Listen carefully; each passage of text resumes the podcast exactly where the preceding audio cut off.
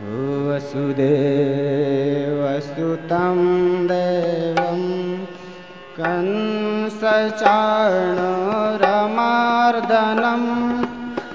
वसुदेवसुतं देवं कंसचाणुरमार्दनौ देवकी परमानन्दम् कृष्णं वन्दे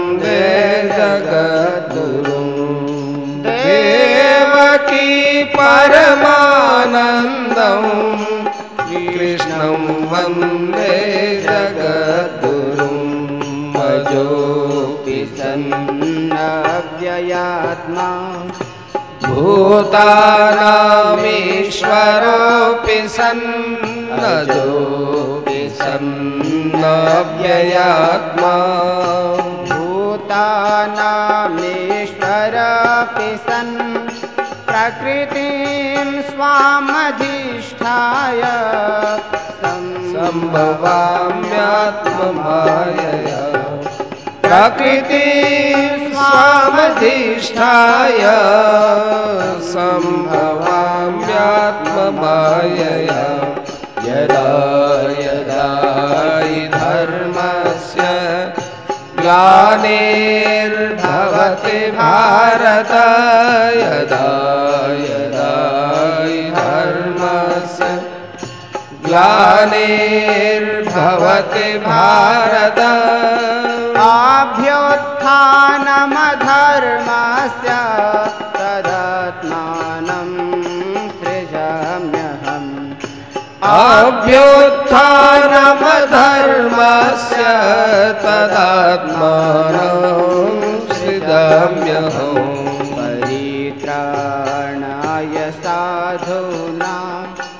विनाशाय च दुष्कृतां परित्राणाय साधूनां। विनाशाय च दुष्कृतां धर्मसंस्थापनार्थाय सम्भवामि युगे युगे।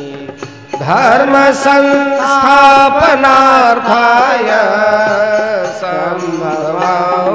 युगे युगे।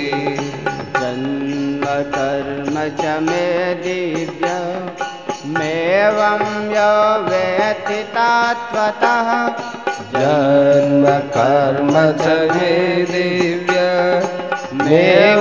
यो वेत्ति तात्वतः त्यक्त्वा देहं पुनर्जन्म, नैति मामेति सोऽर्जुन।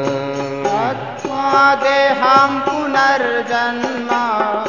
नैति मामेति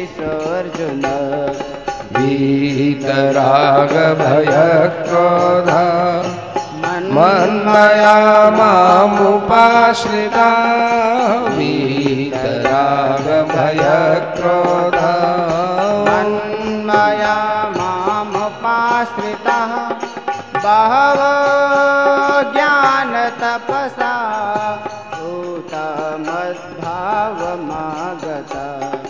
बहवो ज्ञानतपसा पूतमद्भावमागता। वसुदेवसुतं देवं कंसचाणोरमार्दनं। वसुदेवसुतं देवं कंसचाणोरमार्दनं परमानन्दम् कृष्णं वन्दे जगद्गुरु। देवकी परमानन्दम् कृष्णं वन्दे जगद्गुरुंष्णं वन्दे जगद्गुरुं। भो राम राम जय राम। श्रीराम।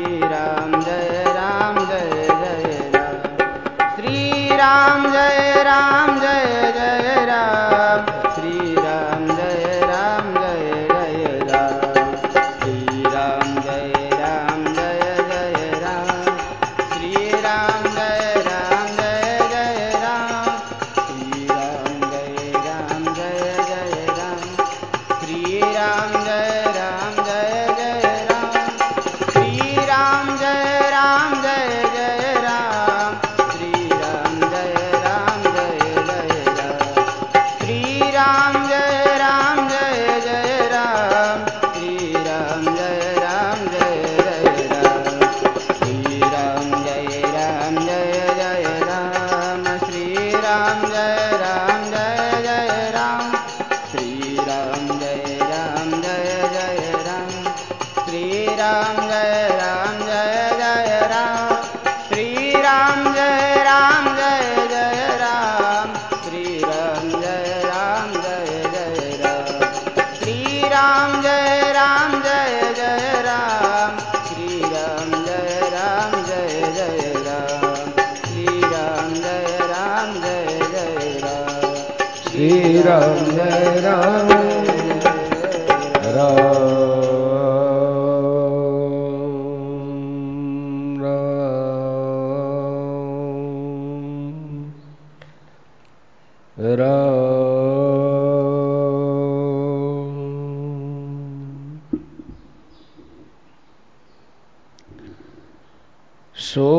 कैसे मिटे ये प्रसंग चल रहा था?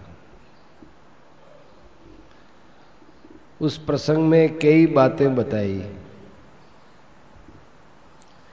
आगे बोलते हैं कि गीता जी का उपदेश शोक न करने के लिए ही हुआ है। पहला ही पहला श्लोक है उपदेश का। कि अशोच्यानन्व शोचस्व प्रज्ञावादांश भाष से भगवान कहते हैं, अर्जुन, तुम शोक करने के योग्य नहीं है, उनके लिए शोक कर रहे हो। और बातें तुम पंडितों से करते हो, लेकिन पंडित हो नहीं। गतासून अगतासूंश्च। जिनके प्राण चले गए, उनके लिए शोक कर रहे हो, और जिनके प्राण नहीं गए हैं, उनके लिए भी। तो पंडित लोग, ज्ञानी लोग, किसी के लिए भी शोक नहीं किया करते हैं। हमको कोई ज्ञान कितना हुआ, इसकी पहचान है कि हमारी शोक की मात्रा कितनी है। कोई कहे कि हमको तो बहुत ज्ञान हो गया। सत्संग में जाते हैं, हमको बहुत बात समझ में आ गई। परंतु ये देखना चाहिए कि तुम्हारा शोक कितना कम हुआ। यहाँ आकर के अब तक अर्जुन फैल हो गए, क्योंकि अर्जुन ने कहा है कि यच्छो को मुच्छो क्षण इंद्रियाणा मुझे इतना शोक हो रहा है कि ये इंद्रियों को सुखा देगा ये शोक। तो जो मर गए, उनके लिए क्या शोक करना? मर गए मर गए। अब उनके लिए शोक करने की कहाँ जगह है? वे वापस लौटकर तो आने के लिए नहीं है। उनके लिए शोक करना व्यर्थ है। उनके साथ अब हमारा संबंध टूट गया। मरने पर जो दुख होता है, वो मरने का नहीं है। उस आदमी के साथ हमने इतना गहरा संबंध मान लिया कि हमारा कभी ये संबंध टूटेगा, ये विचार ही नहीं किया। इस कारण से अकस्मात संबंध टूटते ही शोक पैदा होता है। तो वो हमारी गलती का परिणाम है। वो मरने का शोक नहीं है हमारी गलती का परिणाम है। तो ऐसे समय में हमको यही सोचना चाहिए कि बस अब हमारा संबंध खत्म हो गया, इतने दिन का ही हमारा लेन देन था, सब छूट गया। हमारा हिसाब था वो टेढ़ा हो गया। अच्छी बात है, वे अपने रास्ते चले गए, हम हमारे रास्ते से चले जाएँगे। परंतु शोक करना कहाँ तक उचित है? ये याद रखो कि ये ही संस्पर्श सा भोगा दुख यो न एवते। आद्यंतवंत कौंतेय नतेषु रमते बुध। इंद्रियों के जितने भोग हैं और उनसे जो हम सुख लेते हैं, वे दुख बने, वे दुख के हेतु हैं। दूसरे शब्दों में आप ये मानो कि जितने सुखदायी भोग हैं, वो दुख ही है। जैसे खुजली आती है तो खुजली करते समय में अच्छा लगता है, सुख होता है। परंतु वो बीमारी है। इसी प्रकार से संसार के जो सुख भोगों की रुचि है, ये बीमारी है। ये भोग तो आदि और अंत वाले हैं, परंतु ये दुख होगा इनसे, ये हमारे मरने के साथ जाएगा। इसलिए ज्ञानी महापुरुष संसार के भोगों में अटकते नहीं है। संसार के किसी पदार्थ में, किसी व्यक्ति में न तो प्रेम करना चाहिए, न उसका संग करना चाहिए। और यदि वो व्यक्ति, वस्तु हमसे दूर हो जाए तो न रोना चाहिए। और कोई नई चीज़ पैदा हो जाए तो उसके लिए हर्ष भी नहीं मनाना चाहिए। संसार के सुख में सुखी होते हैं, तभी दुख उठाना पड़ता है, नहीं तो दुख नहीं उठा सकता। ये आपको सार बात बता रहे हैं। मनुष्य को अपनी आत्मा पर विचार करना चाहिए, जो कभी मरता नहीं है, और जो प्राणी मर गया, उस पर विचार करता है। कितने आश्चर्य की बात है। अरे, विचार करो तो अपनी आत्मा की नित्यता पर विचार करो। मर गया, अब उसके लिए क्यों शोक करते हो? न जायते, म्रियते वा कदाचित नायम भूतवा भविता वा न भूय। अजो नित्य है शाश्वतो यम पुराणो, न हन्यते हन्यमाने शरीरे। ये न जन्म लेता है, न मरता है, न अज है, न ये अज है, आत्मा नित्य है, शाश्वत है, पुरातन है। कितनी विशेषता भरी पड़ी है आत्मा में। शरीर के नाश होने पर आत्मा का नाश नहीं होता, ये कितनी गजब की बात है। गजब की इधर विचार ही नहीं करते। शरीर के लिए शोक नहीं करना चाहिए।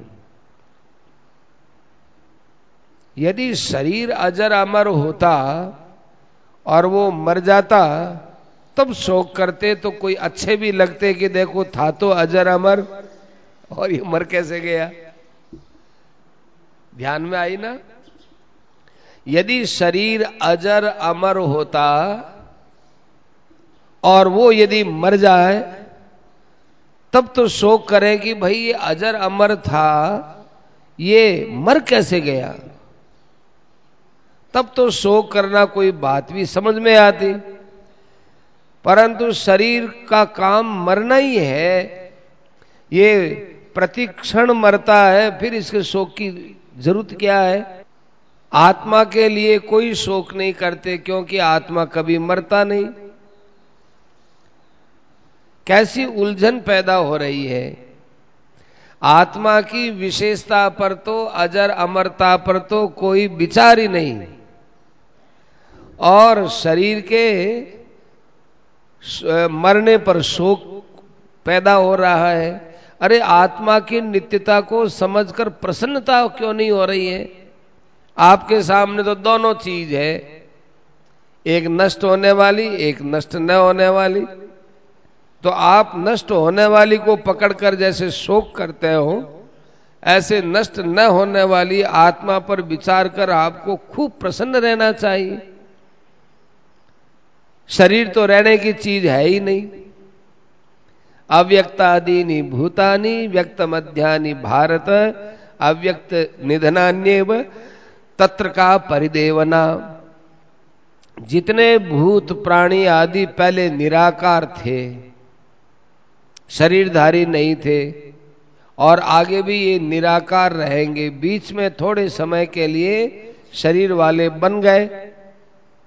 ये थोड़े समय में रहने वाले का इतना आदर समुद्र के ऊपर झाग होते हैं, झाग को इतना महत्व देते हो समुद्र को नहीं। अरे, समुद्र पर झाग है, ये देखो झाग है झाग है। अरे, झाग में न पानी है, न झाग में कोई काम बनता है।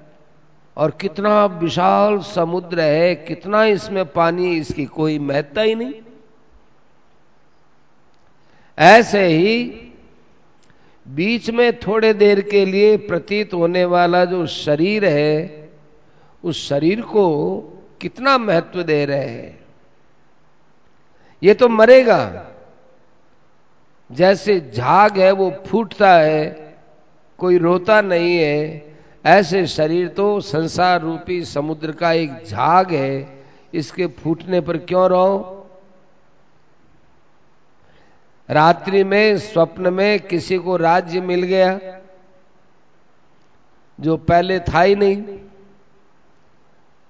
और जग गए तो उस राज्य नहीं रहा। तो क्या उसके लिए शोक करता है कोई? जगने पर वो तमाशा सा देखता, अरे, मुझे रात को सपना आया, मेरे को राज्य मिला, हो गए यदि शोक करो तो वहाँ शोक करना चाहिए कि मेरे को कितना बड़ा राज्य मिला था। और अब देखो, राज्य मेरे हाथ से छिन गया। वो आदमी यदि शोक करने लगे तो दुनिया वाले सब कहेंगे कि कैसा मूर्ख है। स्वप्न का राज्य के, राज्य नहीं मिला, उसके लिए शोक करता है। अरे, तेरे पास था क्या जो चला गया? ऐसे ही ज्ञानी महात्मा हम लोगों के शरीरों के नष्ट होने पर विचार करते हैं, क्यों शोक करते हैं? जो शरीर इनको मिला ही नहीं। इसलिए शरीर को लेकर कभी शोक नहीं करना चाहिए। जैसे बाल्य अवस्था से युवावस्था आती है, युवावस्था से वृद्धावस्था आती है इसी प्रकार से शरीर आगे मृत्यु अवस्था को प्राप्त हो गया। तो ये मृत्यु अवस्था केवल शरीर तक है, आप तक थोड़े ही है।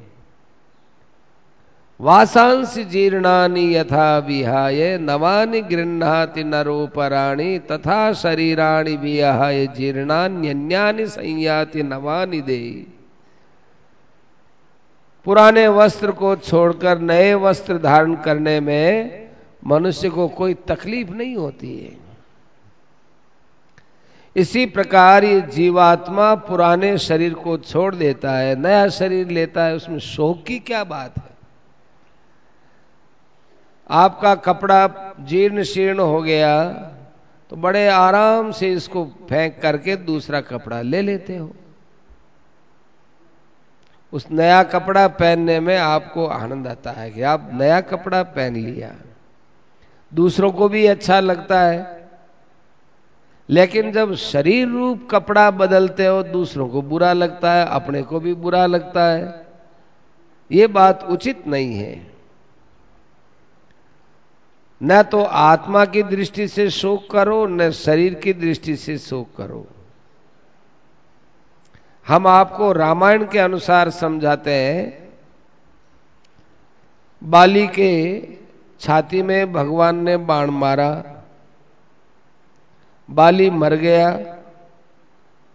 बिलाप करती हुई उसकी स्त्री तारा आई ज़ोर ज़ोर से चिल्लाने लगी। तो भगवान राम उसके पास आए और उसकी स्त्री से कहने लगे क्षितिजल पावक गगन समीरा पंच रचित अति अधम शरीरा। प्रगट सो तन तब आगे देखा, आगे सोवा। जीव नित्य कही लगी तुम रोवा। ए तारे, ये आकाश, ये वायु, ये तेज, ये जल और पृथ्वी पाँच भूतों का ये शरीर है। ये अधम है, नीचा है किससे नीचा है? आत्मा की दृष्टि से नीचा है। ये तो देखो यहाँ पड़ा है। तुम किसके लिए शोक करती हो ये तो बताओ, कौन मर गया? मरा कौन? दे विचार तो करो। आत्मा तो कभी मरता नहीं, और शरीर तुम्हारे सामने पड़ा है। तुम रोती किसके लिए हो, यही पता नहीं है। आदमी शोक करता है, उस आदमी से कोई ईमानदारी से पूछे कि तुम किसके लिए शोक करते हो तो उसके पास कोई शब्द नहीं है कि किसके लिए शोक करते हैं। वो आदमी मर गया, अरे शरीर तो सामने पड़ा है ना, कि शरीर नहीं, आत्मा के लिए तो आत्मा तो भाई कभी मरती नहीं है। किसके लिए रोती है? तुम्हारे रोने का कारण क्या है? तो तारा को ज्ञान हो गया। तुलसीदास जी महाराज कहते हैं, उपजा ज्ञान चरण तब लागी। भगवान से ज्ञान मिला तो चरणों में गिर गई। और भगवान से कहने लगी कि आप मुझे परम भक्ति प्रदान करो। कितनी विचित्र बात है। उसके हृदय में ज्ञान उत्पन्न हो गया। क्योंकि उसको उपदेश भगवान ने दिया था। भगवान की परम भक्ति उसको मिल गई। तब उसका रोना बेकार हो गया। अब रोना उसने छोड़ दिया। ऐसे इस बात को समझ करके हर एक माता बहन को ये जिनका कि पति मर गया हो, इस उपदेश को याद करना चाहिए।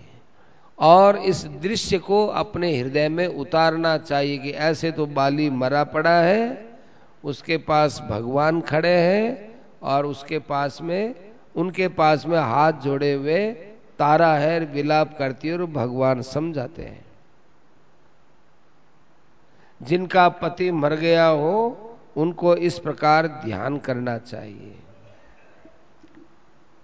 यह भगवान का दिया हुआ तारा के निमित्त उपदेश है, वो हमारे लिए है, ऐसा समझना चाहिए।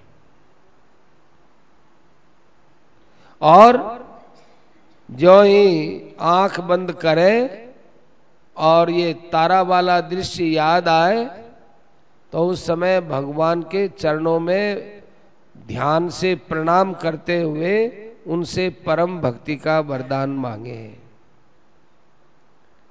माताओं बहनों में त्याग की एक बड़ी शक्ति होती है।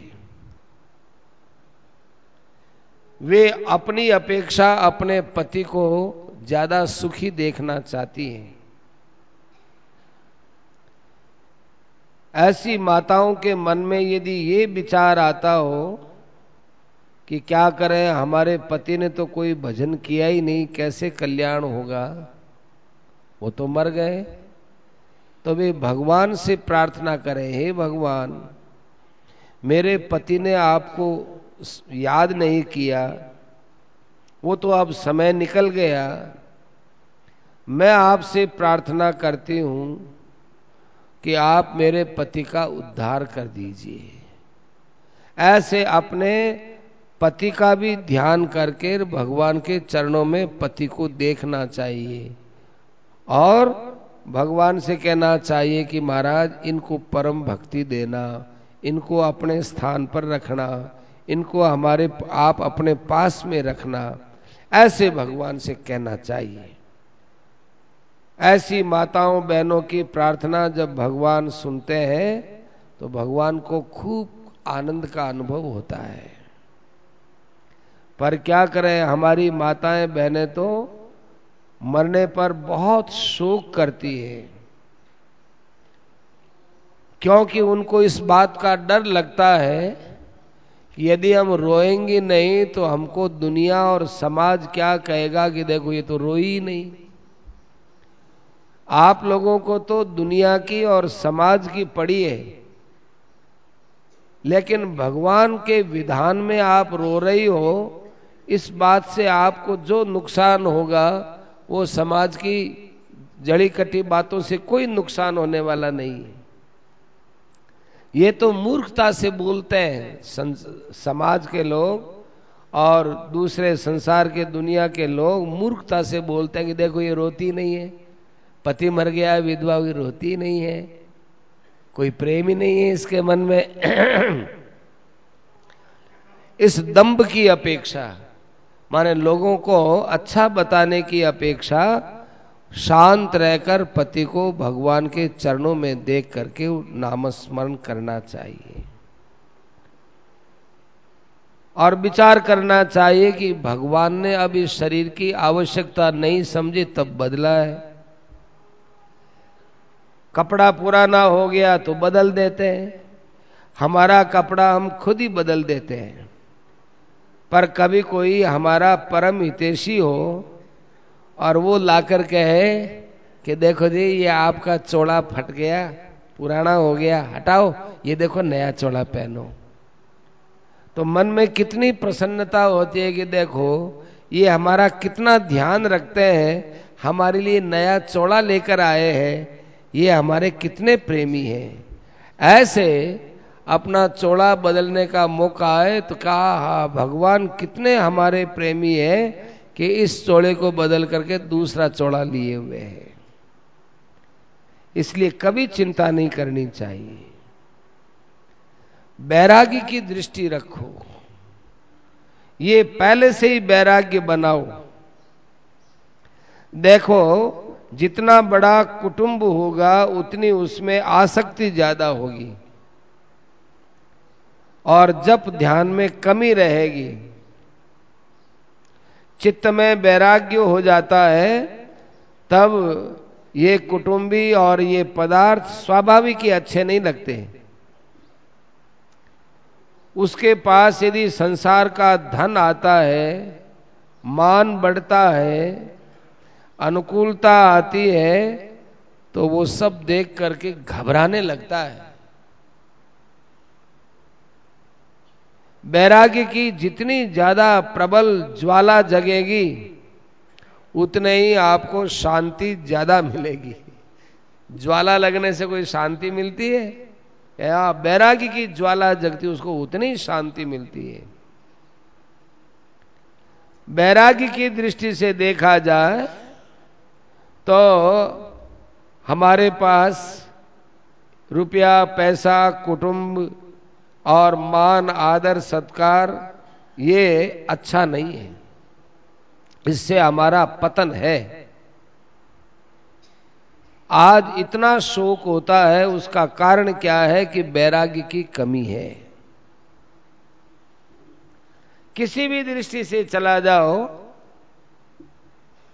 शोक करना तो कहीं पर भी उचित नहीं है। भक्ति की दृष्टि से ख्याल करके देखो तो भी शोक नहीं करना चाहिए। क्यों? क्योंकि भगवान की चीज़ है, भगवान ने भेजी है तो भगवान के पास चली गई। हम उसमें अड़ंगा लगाने वाले कौन?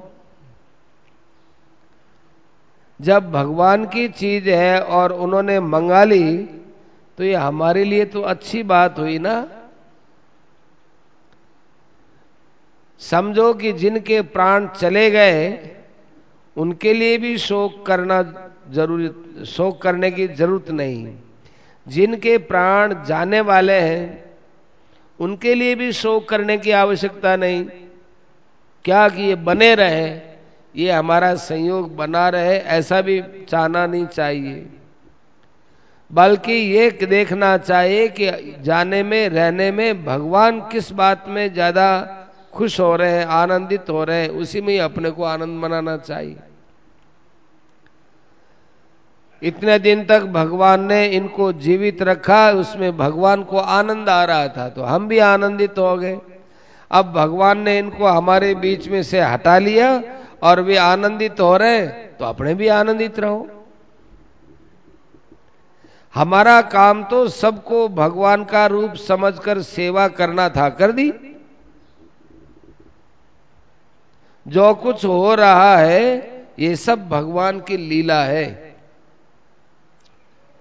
और जो होना होता है, वही होता है। उसमें कोई हेर फेर नहीं चलती है। ये चिंता, शोक और भय करके तो हम अपने आप को पतन की तरफ़ ले जाते हैं। इस बात पर भाई बहनों को ध्यान देना चाहिए। प्रहलाद के ऊपर एक से बढ़कर एक विपत्ति आई। खूब अत्याचार हुए, लेकिन प्रहलाद के मन में प्रसन्नता ही बढ़ी। प्रहलाद ये जानते थे कि जो कुछ हो रहा है वो भगवान की इच्छा से हो रहा है। भगवान का विधान है, इसलिए हो रहा है। और भगवान स्वयं मंगलकारी हैं तो उनका विधान बहुत बड़ा मंगल करने वाला है। आता है, ये तो भगवान का भेजा हुआ पुरस्कार है। प्रहलाद को आग में बैठा दिया।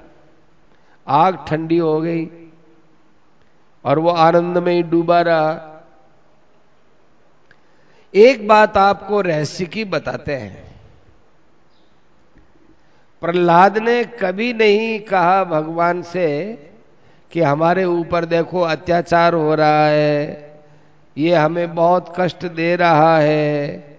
हे प्रभु, हे परमात्मन, इस कष्ट को मिटाओ ना। ये कितनी यातना दे रहे इस कष्ट को दूर करो। मैं आपका भक्त हूँ और आपकी भक्ति करने से ही तो मुझे कष्ट दे रहा है। और आप मेरी सहायता नहीं करोगे तो दूसरी कौन सहायता करेगा? ऐसी बात प्रहलाद जी ने कहीं नहीं कही। यह तो हम लोगों की कमज़ोरी है, बेसमझी है कि भगवान के विधान को भगवान से मिटवाना चाहते हैं कि ये परिस्थिति क्यों भेज दी, ऐसा नहीं होना चाहिए। ये नहीं सोचते कि ऐसा नहीं होना चाहिए। ये जो हमारी समझ है, ये भगवान की महिमा को कम करने के लिए हो रही है, ये समझ ही नहीं पा रहे। इससे हम भगवान का निरादर कर रहे हैं। होना तो वही चाहिए जो भगवान आप चाहते हो। प्रहलाद को कितना समय लगा? थोड़े समय में भगवत प्राप्ति हो गई। ध्रुव को कितना समय लगा? साढ़े पाँच महीने लगे। असुर लोग तकलीफ़ देते रहे, लेकिन कोई किसी प्रकार से विचलित नहीं हुए। सब पर आफत आती है। सब पर आफत आती है, परंतु जो विज्ञ होते हैं, भक्त होते हैं, वो आफत को पार कर जाते हैं और भगवान को याद करते हैं। उनको वो आफत दिखती नहीं है। ऐसे हमें भी ये निश्चय कर लेना चाहिए कि हमारे सामने कोई आफत आ ही नहीं सकती है। हमारे सामने भगवान का विधान आता है। भगवान हमारी जगह जगह पर परीक्षा ले रहे हैं। हमको फैल नहीं होना है। दुख के ऊपर दुख, आपत्ति पर आपत्ति, कष्ट के ऊपर कष्ट, ये एक साथ आते रहते हैं तो मन में खुश होना चाहिए कि आहा अब हमारे पाप बहुत जल्दी नष्ट हो रहे हैं और अब अगला ही क्षण भगवान से मिलने का है। ध्यान से सुन जाओ आफत पर आफत आवे, जरा समझनो कि लारे भगवान है। जैसे प्रहलाद जी ने आफत पर आफत सही तो बाद में भगवान के दर्शन हुए। ध्रुव जी महाराज ने भी कठोर तपस्या की, बाद में भगवान मिले। आपने आपत्ति की तरफ़ तो देख लिया, किंतु उसके फल की तरफ़ विचार ही नहीं किया। तो आपको फल की तरफ़ ख्याल करना चाहिए। साढ़े पाँच महीने ध्रुव ने बड़ी तकलीफ़ पाई। बाद में ध्रुव को भगवान विष्णु साक्षात मिले।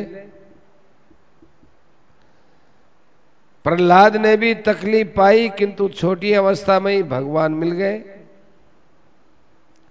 इस प्रकार कैसी भी विपत्ति आ जाए, उसे भगवान का वरदान समझना चाहिए और मन ही मन में खूब हँसते रहना चाहिए। एक बात और आपको रहस्य की बताते हैं। कोई भी काम हो, जो भी परिस्थिति हो, उसमें सहमत हो जाइए कि हाँ यही हम चाहते थे। क्यों? क्योंकि भगवान की इच्छा है। और भगवान की इच्छा ही हमारी इच्छा है। इसलिए प्रत्येक परिस्थिति में सहमत हो जाओ। हाँ ये चाहते थे हम, यही चाहते थे। घाटा लगा, घाटा ही चाहते थे हम। क्यों चाहते थे घाटा हुआ है नहीं? हम क्यों चाहे भगवान ने किया है और भगवान ने ठीक किया है और भगवान की इच्छा हुई है तो हमारी तो भगवान की इच्छा में इच्छा है, घाटा हो जाए, न पाओ भगवान की खुशी में ही अपनी खुशी है, अपनी कोई निजी अलग से भगवान की इच्छा को छोड़कर हमारी इच्छा नहीं है। कोई मर्ज़ी नहीं है। ऐसी भावना आ जाए तो सौभाग्य समझना चाहिए। उसका भाग खुल गया। उसकी तो लाटरी खुल गई। इस तरह अपना जीवन बिताने से बहुत जल्दी परमात्मा की प्राप्ति हो सकती है। भगवान के भेजे हुए दुख में सुख बुद्धि करो, भोगों में क्यों सुख बुद्धि करो? बहुत मार्मिक बात है बहुत मार्मिक बात है। भगवान के भेजे हुए दुख में सुख बुद्धि करो, भोगों में सुख बुद्धि क्यों करते हो? जैसे माँ है, वो लड़के को मारती है तो उस मार में क्या अमृत भरा है? कितना अमृत भरा है, सुख भरा है, आनंद भरा है, लड़के का हित भरा हुआ है। पर वो हित दिखता नहीं है, दिखती तो मार ही है। दिखती तो मार ही है, पर हित नहीं दिखता, अमृत नहीं दिखता, आनंद नहीं दिखता। उस मार में जो हित है, वो तो उस मार में जो हित होता है, वो थोड़ा सा ही हित है। अल्प है, पर भगवान की मार में जो हित होता है, वो बड़ा भारी होता है। वह बड़ी माँ है, जिसका हृदय लाखों करोड़ों माताओं से भी बढ़कर है। भगवान रूपी बड़ी माँ। हमको विश्वास रखना चाहिए, धैर्य रखना चाहिए कि भगवान हमको मार रहे हैं, तकलीफ़ पहुँचा रहे हैं तो इसमें बड़ा भारी हित हो रहा है।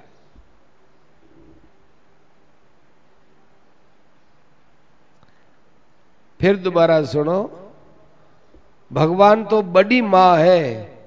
उसका हृदय लाखों करोड़ों माताओं से भी बढ़कर है। हमको विश्वास रखना चाहिए कि भगवान हमको मार रहे हैं, तकलीफ़ पहुँचा रहे हैं तो इसमें हमारा बड़ा भारी हित छिपा हुआ है। हमारी समझ में भी नहीं आए हैं तो ये बात हमको मान लेनी चाहिए। या तो समझ लो या मान लो। गुरु जो मारता है, उसमें भी हित होता है, किंतु भगवान जितना नहीं होता। ऐसा समझकर हमको हँसते रहना चाहिए। कोई भी काम हो, उसको भगवान की लीला समझो। वास्तव में भगवान के स्वरूप का अनुभव हमको नहीं हो रहा है, तब भगवान अपना स्वरूप दिखाने के लिए नई नई लीला कर रहे हैं। वस्तु मात्र में भगवान के स्वरूप का अनुभव करो। चेष्टा मात्र जो हो रही है, अपने आप हो रही है, अनिच्छा से हो रही है परीक्षा से हो रही है, ये सब भगवान की सेवा है। जो अनिच्छा से हो रहा है, उसको भगवान खुद कर रहे हैं, और जो परीक्षा से हो रहा है, उसको भगवान करवा रहे हैं। जैसे कोई हमारा नुकसान करता है तो मन में सोचना चाहिए कि ये भगवान है, ये हमारा नुकसान करवाना है। और अकस्मात कोई घटना घट जाए, परीक्षा से लगती है वो। परंतु परीक्षा से होते हुए भी ये भगवान का ही कार्य है, भगवान ही करवा रहे हैं। इसमें भगवान का हाथ है ऐसा समझ करके खुश रहना चाहिए। जैसे सीआईडी अफसर किसी अपराध को लेकर वो ढूंढता है कि इसमें किसका हाथ है तो बहुत गहराई से देखने पर पकड़ लेता है। इसी प्रकार से हमको खुश रहना चाहिए।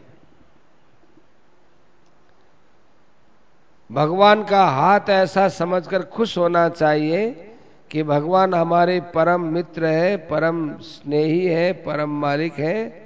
फिर ये दुख क्यों आए? दुख आता है हमारी बेसमझी से, मूर्खता से।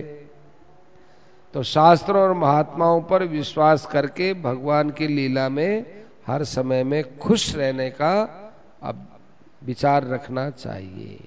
हर समय खुश रहे।